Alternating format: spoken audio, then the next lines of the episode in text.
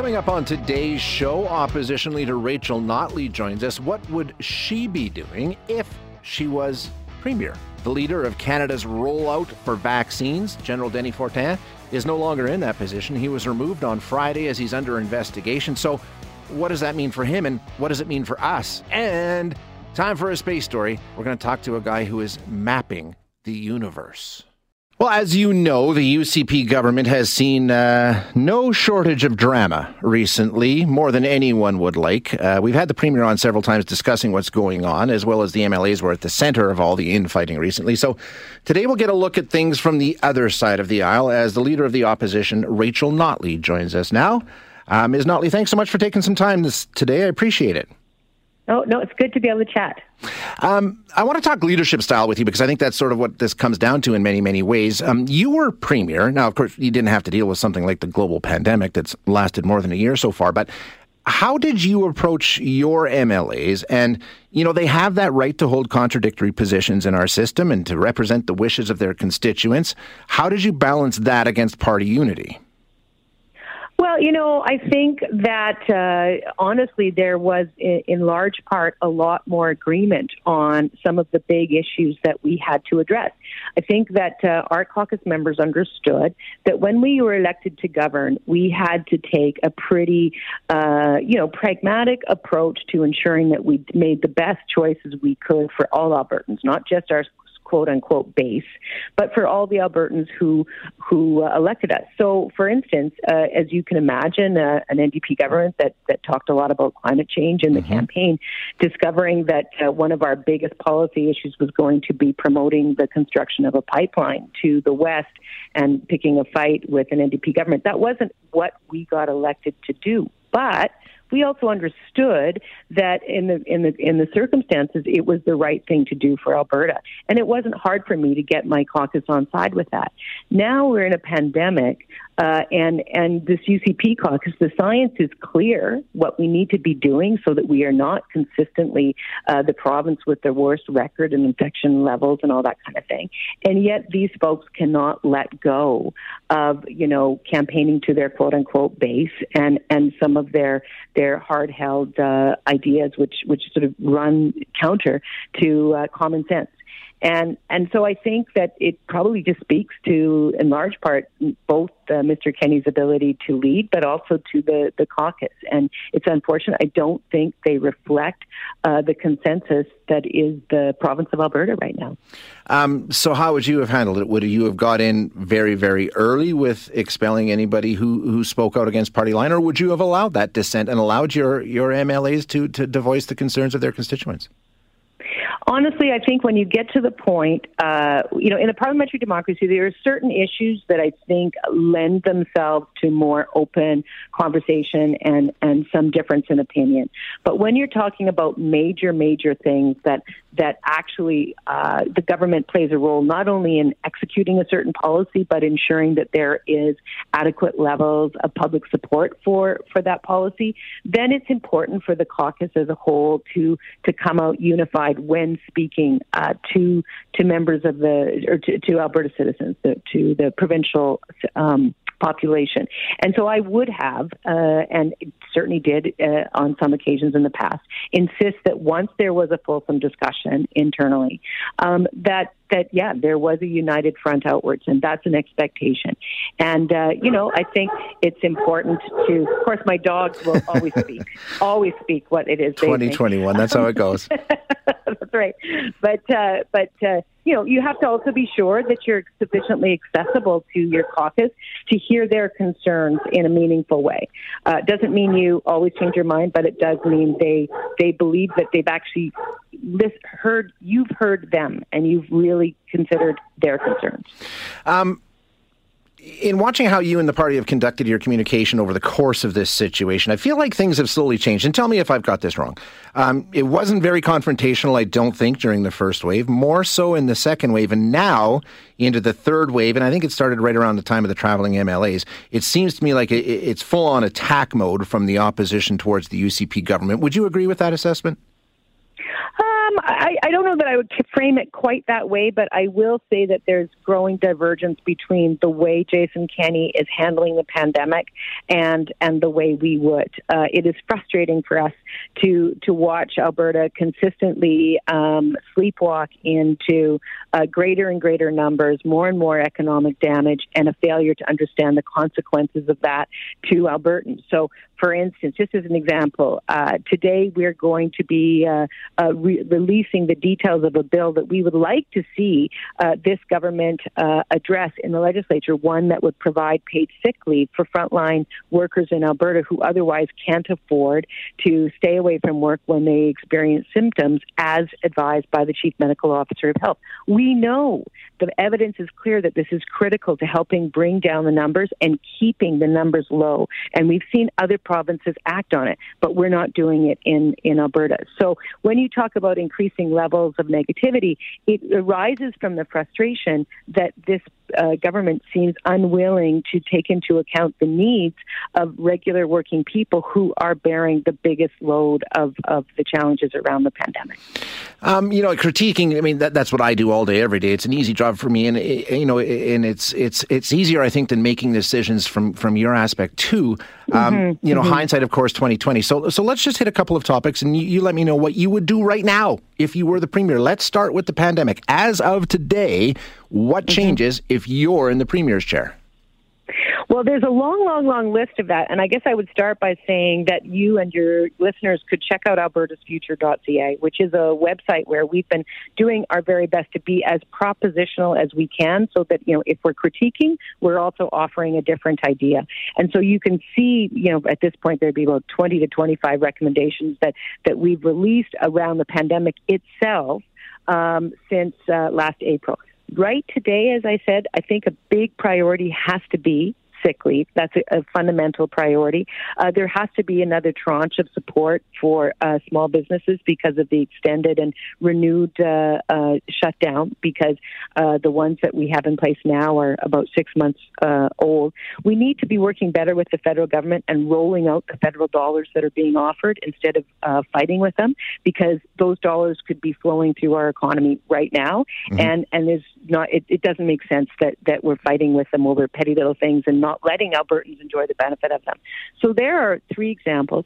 I will give credit to the Premier for finally acting with respect to the restrictions. And of course, we're seeing exactly what they said wouldn't happen, which is, of course, uh, the restrictions do help. And now we're seeing our cases come down. And so that's, a, I mean, it's not over yet, but it's good news. It's reason for optimism. And uh, so let's keep doing that hard work, keep trying to support each other so that we can get to a point where we, where the level of infection in our population population really is um, something that, that allows us to, to get back to normal. Uh, another one, line five. You've had several social media posts uh, over the course of the weekend saying that the Premier needs to be doing more to fight for Alberta's interests as related to line five. Um, mm-hmm. Like what? What what should he be doing? What would you be doing? Well, I mean, I think it, it goes back a ways. I mean, you think about all the, the, the pipeline politics drama that has occurred in this province over the last decade, including much of which, you know, Jason Kenney has been a big player in. Yet there's not a word being uttered right now when we see the an actual in in use pipeline being threatened, and and the obvious. Uh, challenges that would ex- uh, impose on our economy as a result. Um, and so, what I would say is that probably we want to rewind somewhat, undo him uh, uh, calling the governor names, and and actually be at a position where where uh, our government was able to engage with, with like-minded stakeholders in the U.S. to put pressure uh, at, at, multiple different levels to make sure that the message is heard, that uh, Alberta's product is sustainable uh, and, and environmentally responsible, and at the same time, the jobs that are impacted here are not only Canadian jobs but they're American jobs, and to rem- and to uh, find uh, allies in the U.S. who can also put pressure on all the different decision makers because there's not just one decision maker in the U.S. either, mm. obviously. So, I mean, it's complicated, but the point is, is we don't see any evidence that the premier is engaged in this at all. And it seems that we're just giving a little bit of advice on the sidelines to the federal government. And I'm just shocked. We, when was the last time that's how Alberta engaged in energy politics, nationally or internationally? That's not our role. We should be leading. We know this file better than anybody. Have you, in your capacity as official opposition leader and um, an elected official in Alberta, have you had any outreach? Have you worked with anybody in the United States to try and change hearts and minds? I, I will say, as the leader of the opposition, I have not because uh, it's not something that we have the resources to do. We don't have access to it, and, and uh, I think anyway, we, we don't want to be sort of wandering around uh, making mistakes because we're not properly briefed on the whole thing. But we would like to see our government to use the resources that well, they have. By Erin O'Toole, I mean, Erin O'Toole took had a meeting mm-hmm. with the U.S. envoy. I think having a meeting and saying what you just said to me would certainly mm-hmm. would benefit Alberta, would it not? I suppose it could. I mean, honestly, I, I would suggest that. Uh, being we, we don't get the access to the to the information that a lot of folks get when we're in this role. Uh, so you know, I, I, I suspect that. Uh, getting that information and having the people who know how to do it uh, with that expertise is probably the best, the better, uh, the better plan and the better strategy for Albertans. All right, uh, Ms. Notley, thank you so much for joining us. Unfortunately, I am out of time. I have to get to the news, but I appreciate the chat today. Thank you. You bet. Take care. That is Rachel Notley, leader of the opposition in Alberta.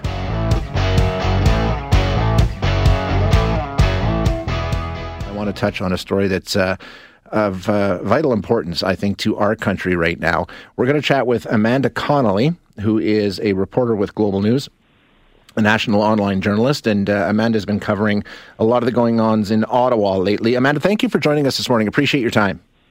Thank you for having me. Of course, we're talking about uh, the announcement that came out. Whenever you see a Friday night news dump, it's not good news, and this certainly wasn't. As the leader of Canada's vaccine rollout, um, General Fortin uh, is no longer leading that rollout. Just bring us up to speed. What was the announcement? What do we know about why he is no longer in charge of the rollout? Yeah, well, you're absolutely right there. Whenever you see a, a Friday night news dump, it's uh, it really is not really ever a good uh, a good batch of news coming out, and that certainly does not appear to be the case this time. We learned on Friday evening around seven o'clock, seven thirty Eastern, that uh, Major General Denis Fortin is stepping aside from his role as the head of Canada's vaccine rollout amid a military investigation into him. There was very little information shared um, from the get go on this, but Global News, along with um, the Globe and Mail, have since confirmed that the investigation is linked to a sexual misconduct allegation that dates from before Fortin was a general. We really don't have information about the specifics of that allegation, kind of what it amounts to right now. Um, but we did see, again, this statement coming out saying that um, they are reviewing, the Department of National Defense, um, the acting chief of the defense staff are reviewing next steps with Fortin. We have not yet heard from him at this time, but we do know that the Canadian Forces National Investigation Unit, which is the specialized unit of military police handling serious and sensitive matters, is the one handling this case. Um, okay, so we don't know a lot of the details around the case. We do know it centers around sexual misconduct, though, right? I mean, that's the, the assumption that we're operating under here? Correct. Yes, Global News has confirmed the investigation is linked okay. to a sexual misconduct allegation. The details of that, though, we do not yet know at this time. Um, okay. Now, in terms of the vaccine rollout program in our country, where does this leave that? Uh, who's taking over that, and will it affect it at all? That really is, I think, a, lot, a question on a lot of people's minds right now. Of course, uh, Major General Fortin has been the head of Canada's vaccine rollout, uh, working with the Public Health Agency of Canada. He was seconded from the military to go and lead that rollout effort in November. From what we're hearing um, so far, the sense that we're getting, uh, it, I think it's unlikely that this would have really a significant effect on the vaccine rollout because of the fact that when Fortin was seconded over to PHAC, he wasn't the only one from the military who went there. There were roughly uh, about, about, two dozen members of the military who were seconded to PHAC along with him.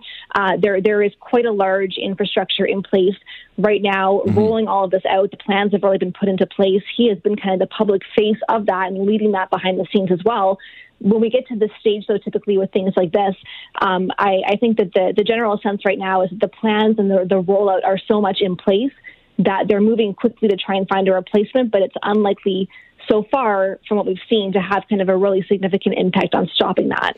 Yeah, exactly. Th- that's the hope, at least. Uh, in terms of his specific case, are we expecting to hear more? I mean, I know when uh, the Defense Department came out and made their, their announcement late Friday night, they said they'd be offering no further comment, but I imagine somebody will have to. I mean, this is an ongoing story you've had for months in this country now, and uh, this is just the latest example. So, do we know uh, if the Prime Minister or the Defense Minister or somebody with the Canadian Forces is planning to at least speak with the media and give us some explanation around what's happening here? We're watching for that actually within the next hour here. Prime Minister Justin Trudeau is set to speak on a separate matter and hold a press conference on a separate matter at about 12:30 Eastern Time. Uh, of course, when he's there, we, we do expect that he will face questions about what is going on here, whether um, who the replacement for Major General Fortin will be, um, if that person will be named immediately, or if there'll be a wait for that uh, that name to come forward. Mm-hmm uh, and really kind of what his reaction is overall to this. Of course, we know that the government has been under a lot of pressure to get the vaccine rollout moving, to make sure that all of the doses being brought into Canada are moving into arms as quickly as possible and working with the provinces on that. And so I would certainly expect that we're going to hear a response from Trudeau on that, at the very least, commenting on um, whether he thinks this will have an effect on the vaccine rollout.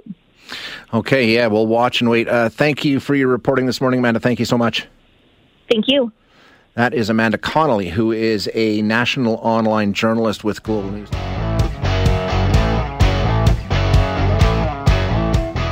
I don't know if you saw the 60 Minutes piece last night on UFOs. Uh, if you're into this sort of thing, you should check it out. All about the discussion that we had a little over a week ago now. And the definite impression is it leaves, there's something out there. We don't know what it is. We don't know where it comes from. And that's the whole point. They truly are unidentified flying objects. It's a very, very cool story. We're going to be talking about another very cool story, but I'm going to be honest with you. I'm in over my head on this one. We're talking about space maps, huge, massive maps of our huge, massive universe.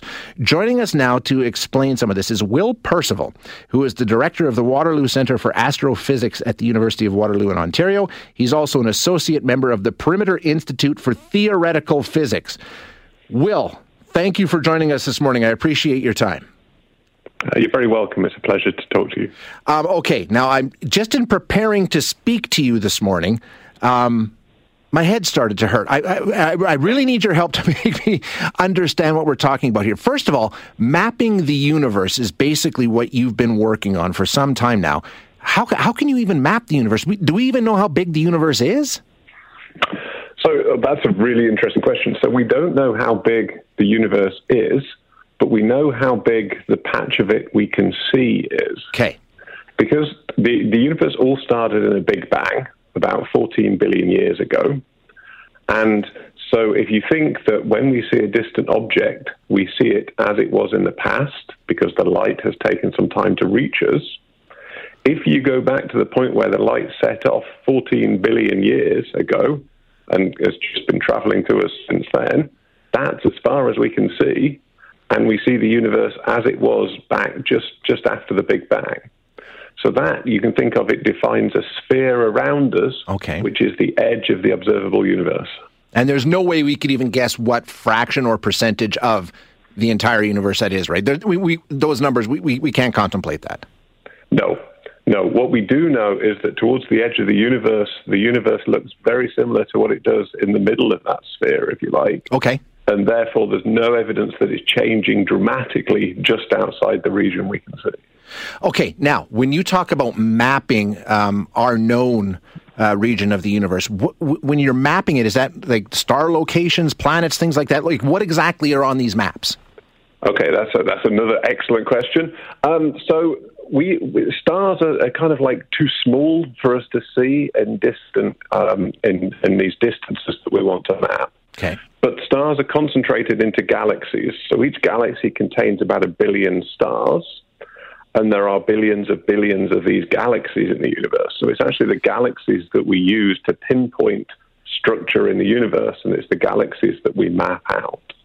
Gotcha. Okay, now, uh, this is the part that I'm having a hard time understanding because you're you're mapping actual physical structures, but kind of not because, as you said, some of these lights, or I guess that's a light source that you are mapping, may not be there anymore, correct? I mean, the, the, that light could have left whatever that light source was 10 billion years ago, and it, or however long it took to get to Earth, and whatever made that light is no longer there. Is that true?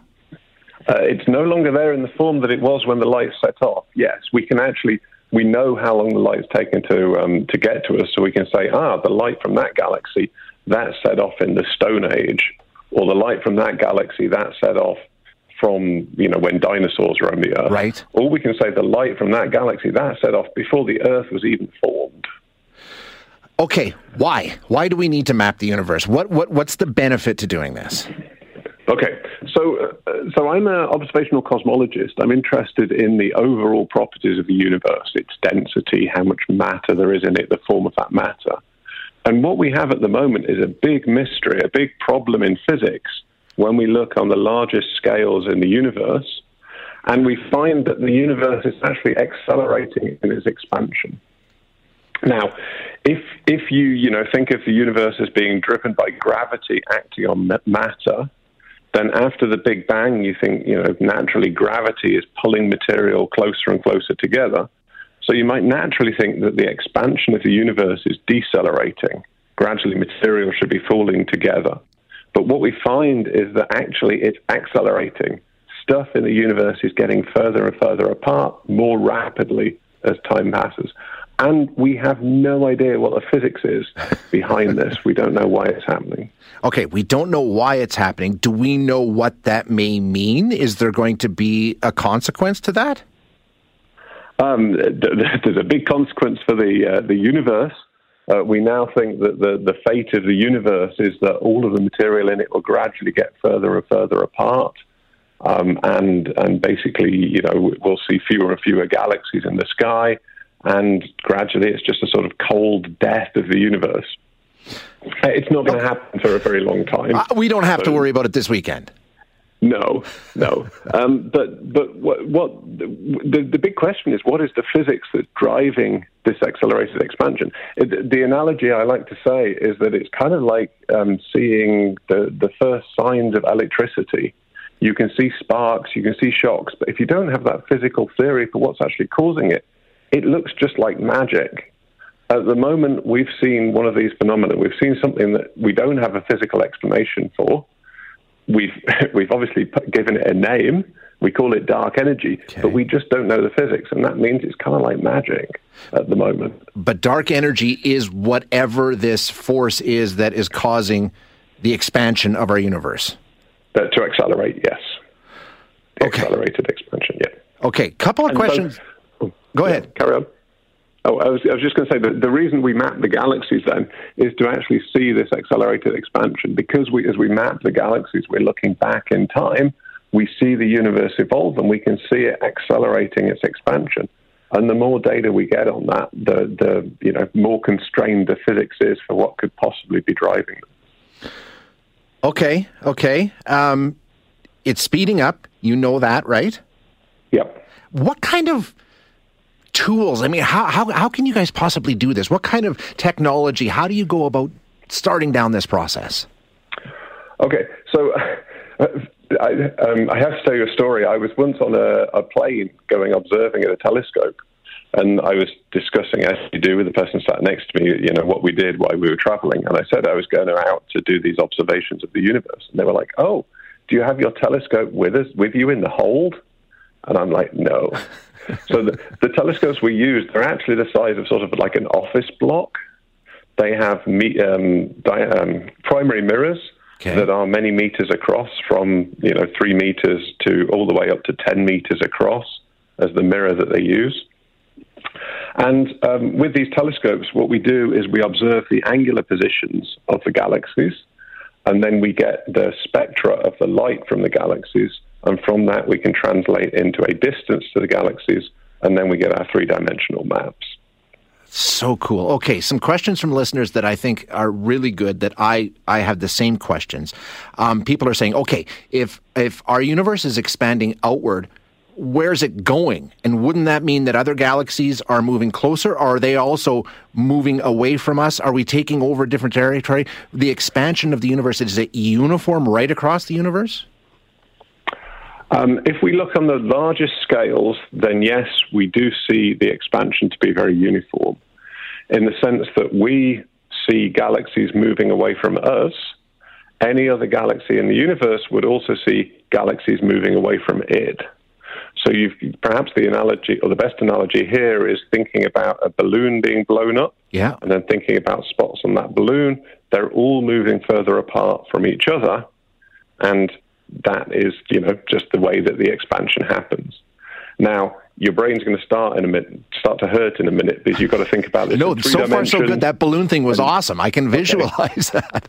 Good, good. Now you've got to think about it in three dimensions and thinking about three dimensional space expanding. The, the difficulty with the balloon analogy is that people start to ask, well, what's the balloon expanding into? Where did the balloon start from? And that's where the analogy breaks down because space is actually being formed between the galaxies. It's like the universe gets bigger and bigger yeah. as it goes along in itself. And therefore, it, it's not a idea of it expanding into something. It just is, and it is expanding. Just accept it. Don't question it. Um, one last one before I let you go. You mentioned edge of the universe earlier, and one of our listeners saying, "Well, where are we? Are we on the edge? Are we in the middle? How do we know? Is, is it possible to know where we are situated within the universe?" Within the whole universe, no, but within the observable universe, yes. And okay. we just call the observable universe the patch we can see. And obviously, we're in the middle of that because we can see in all directions around us. But we have no idea how far the universe expands in any of those directions. Will, this is fantastic. We should do like a monthly space segment because you wouldn't believe the number of questions I have from listeners, just general space questions. People are fascinated by this, and uh, you do a great job of explaining it. I really appreciate your time today. Sure. I'm happy to come back whenever. Okay. okay. We'll do that. Thanks, Will.